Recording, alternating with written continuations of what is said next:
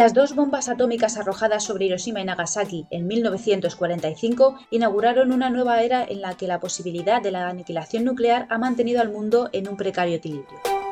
A Oppenheimer se le recuerda como el padre de la bomba atómica.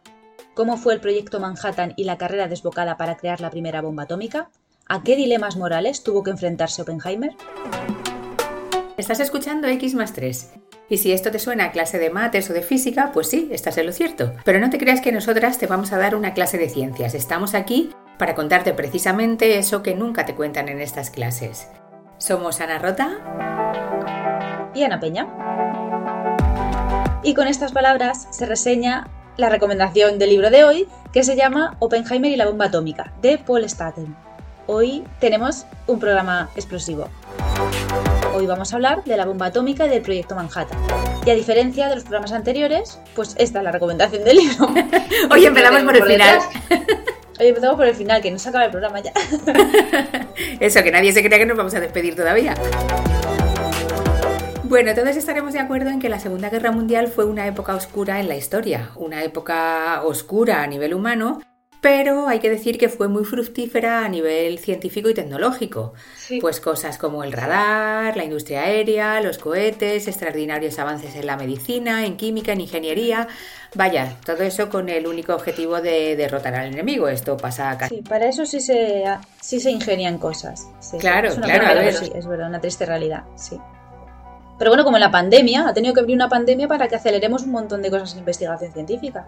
Sí, sí, sí, eso está claro. O sea, guerras, crisis, eh, cualquier cosa que, que te haga sufrir, pues te hace avivar el ingenio.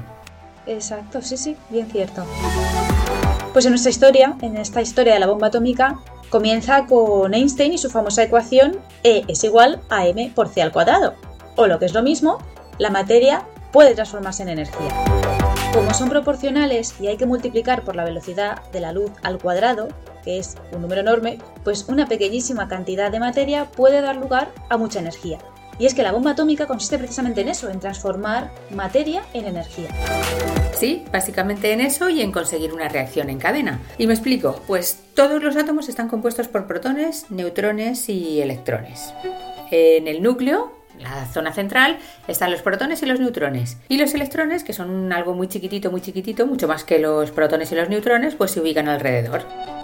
Si un núcleo se bombardea con un neutrón, puede llegar a romperse en dos masas parecidas, pero Aquí es donde viene el kit de la cuestión. La suma de esas dos partes resultantes no suele coincidir con el núcleo original. Entonces, ¿dónde está la diferencia? Pues que unos cuantos neutrones se han transformado en energía y además se quedan otros cuantos neutrones sueltos.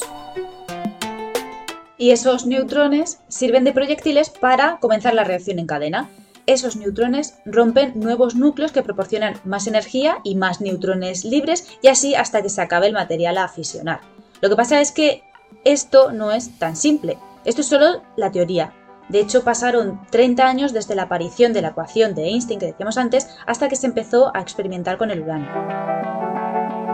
Sí, además, o sea, decimos uranio porque no vale cualquier otro elemento. O sea, esta explicación que hemos dicho de los protones y los neutrones ocurre en cualquier elemento químico, pero el uranio es un elemento cuyos núcleos son inestables de por sí. Entonces es fácil producir esa reacción en cadena. Con cualquier otro elemento puede romper el núcleo, pero los neutrones libres no continúan el proceso, no hay reacción en cadena. Y la que se dio cuenta de eso fue una mujer, se llamaba Liz Meitner. Ella formaba equipo con Otto Hahn y juntos estudiaban el uranio, pero fue ella la que supo interpretar los resultados que obtuvieron. Como era judía y estamos hablando de meses antes del estallido de la Segunda Guerra Mundial, Liz tuvo que abandonar Berlín. En 1945, Otto Hahn se llevó el Nobel por este descubrimiento y se olvidó de su compañera. Oh, casualidad. Se olvidó de ella. ¿eh? Qué casualidad. Ay. Cuando los científicos se dieron cuenta de las posibles reacciones en cadena del uranio, de esto que había descubierto Liz Meitner, eh, comprendieron que esto podría utilizarse como una bomba atómica y comprendieron también que el primero que consiguiera desarrollarla ganaría la guerra. Una especie de guerra fría, aunque mucho más silenciosa. La bomba de momento era pura teoría. Habría que invertir todavía mucho en investigación empezando por la obtención de la materia prima, que siendo uranio había que obtener el isótopo correcto ¿Y qué es un isótopo? Otra pregunta de estas del millón. En el núcleo de los átomos están los protones y los neutrones, ¿vale? Esto es lo que hemos dicho, lo que hemos dicho antes, la parte, digamos, gorda del, del átomo. Lo que distingue un elemento de otro es el número de protones. O sea, un átomo de hidrógeno tiene un protón y uno de carbono 6. Entonces, todos los átomos que tengan 6 protones serán átomos de carbono y todos los que tengan uno serán de hidrógeno. Pero con este número, con este mismo número de protones, se puede tener distinto número de neutrones. Y eso es a lo que se llama isótopo, un elemento que tiene el mismo número de protones que sus compañeros, pero tiene distinto número de neutrones. Y esto es importantísimo para la bomba atómica, tan importante como que uno es estable y el otro no. Para una bomba se necesita uranio 235, pero este isótopo solo representa el 1% del uranio total, y además en la naturaleza están juntos. Habría que buscar la forma de separarlo. Pues sí, entonces eh, estábamos en guerra, ¿no? Entonces del lado de los alemanes estaba Heisenberg, Heisenberg era un físico brillante, famoso por el principio de incertidumbre, que los que estén en bachillerato les sonará. Es el principio que lleva su nombre y es uno de los pilares de la física cuántica. Entonces, este hombre no era especialmente nazi, pero sí era amigo de los regímenes totalitarios. Así que enseguida se puso a trabajar para Hitler y se hizo cargo del proyecto. Lo primero que hizo fue poner a todos los presos de los campos de concentración a manipular el uranio, ya que él sabía que el uranio era tóxico. Así se lo quitaba de encima. Y además creó un grupo de científicos que trabajaban mientras en los aspectos técnicos de, pues, esto de la obtención del uranio 235. La historia nos dice que muchos científicos salieron huyendo del régimen nazi, pero no hay que olvidar que durante el final del siglo XIX y el XX la ciencia se hizo en Europa Central. Muchos se marcharon, pero hubo quien se quedó y participó en el equipo de Heisenberg. Lo que pasa es que no eran ni los mejores ni tampoco tuvieron un gran despliegue económico. Estuvieron muy cerca, pero errores de cálculo y unos cuantos sabotajes por parte de Noruega hicieron que el programa acabase pues languideciendo. Que este programa científico no, no llegara mucho. No llegaron a mucho, lo intentaron y la verdad es que tenían gente allí, pero no llegaron a mucho. Bueno, como esto era una guerra, pues había dos bandos. Del otro lado, pues estaban los aliados. Los aliados estuvieron más lentos, o sea, empezaron con menos fuerza y se cree además que nunca fueron conscientes del peligro de que los alemanes lo consiguieran antes que ellos. Eh, los aliados estuvieron más a lo suyo, tratando de resolver sus dificultades técnicas, así como poquito a poquito. Y bueno, pues eso, fueron avanzando, aunque las, las dificultades fueron enormes, pero bueno, ellos iban, pues eso, pasito a pasito. Sí, porque no solo era obtener la materia prima, también había que conseguir que los neutrones liberados llegaran a otros núcleos con la velocidad exacta y que todos los núcleos se rompieran en milisegundos para que todos liberaran la energía a la vez. Y bueno, esto pues no es tan fácil. pues no. si no, todos haríamos bombas atómicas aquí en el jardín de casa. Lo que pasa es que las investigaciones eh, iban lentas, iban pasito a pasito, pero es verdad que los aliados nunca pararon. Ellos poquito a poquito fueron progresando y nunca pararon. Cuando el presidente Roosevelt se convenció de que la bomba era viable, decidió crear lo que se llamó luego el Proyecto Manhattan. Y lo hizo a la americana. Ahí, con un despliegue de medios, pues a lo bestia, mm, tipo pues peliculón. sí, sí. Totalmente, totalmente. Además, no fue solo un despliegue científico, fue también militar, evidentemente. Se construyeron dos complejos enormes para la obtención de uranio y otro para la investigación científica. Se dice que el proyecto Manhattan llegó a tener más entidad que toda la industria automovilística de la época. Pues eso, a la americana. a lo bruto. Sí, sí. Hablar del proyecto Manhattan es hablar de Oppenheimer, el científico que hemos mencionado al principio. De ahí el libro que os recomendábamos. Robert Oppenheimer era un tío raro, era raro, qué decir. Era físico, químico y además tenía una extensa cultura en otras muchas cosas. Pero, a ver, era raro porque socialmente pues era, como decirte, un tío así, pues eso, poco sociable. Un Sheldon, un Sheldon Cooper. Pues sí, una buena comparación, porque así hace una pequeña crítica a este tipo de personalidad, sí, sí, sí. Que a lo mejor el tío tenía alguna especie de, yo qué sé, pues hoy a lo mejor diríamos que tendría algún síndrome de estos, sí, o no sé, todos estos del espectro. No, de estos del trastorno TEA, de estos, sí.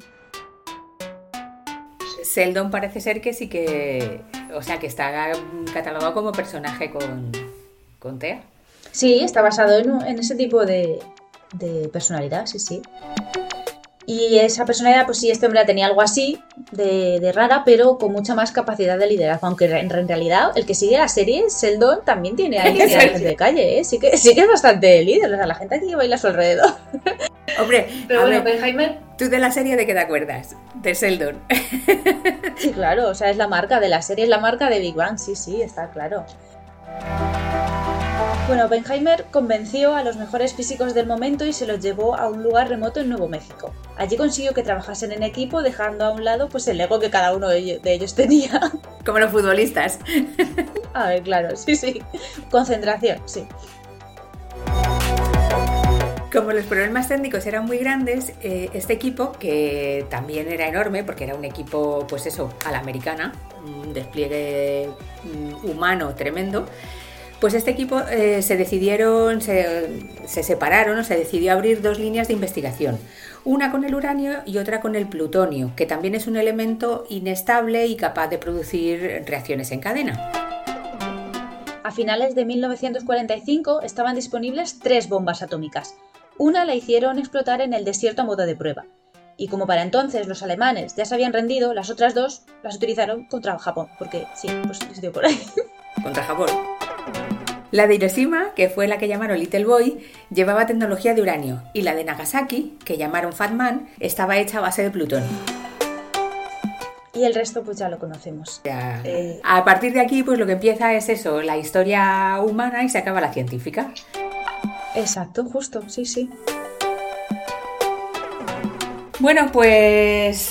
Pues ya llegamos a las recomendaciones finales, ya.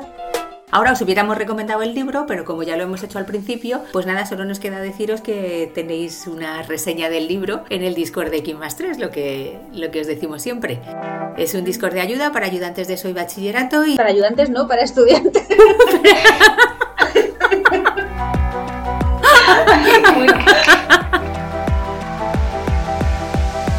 Es que estaba la palabra ayuda y estudia. me ha quedado muy bien, me ha quedado muy bien. Queridos ayudantes, no sé si os ha quedado claro, pero tenéis un Discord. Hemos tenido una crisis ahí de conexión.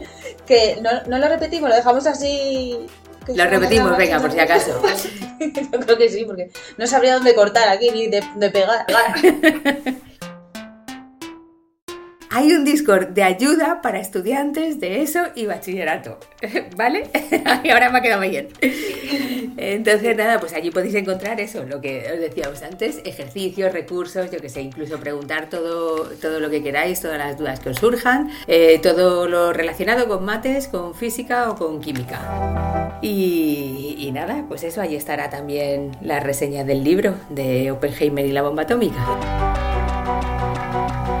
Pues nada, como siempre despedimos el programa diciendo y recordando que este podcast pertenece a la red Podcastira, en la red de podcast de ciencia, medio ambiente y naturaleza y que se pueden escuchar en todas las plataformas de podcasting. Este programa y el resto los podéis encontrar en la web podcastidae.com barra x 3 y ahí también estarán nuestras direcciones de contacto, la clave del Discord, todas las redes sociales de x 3 y a nosotras pues nos, encontráis tras Twitter por nuestras cuentas personales y yo estoy detrás de arroba peserranoano. Sí, y yo llevo letras guion bajo ciencia. Muy bien, pues nada. pues Ana, nos veremos. Nos veremos en el próximo programa. Un abrazo. Un abrazo, hasta pronto.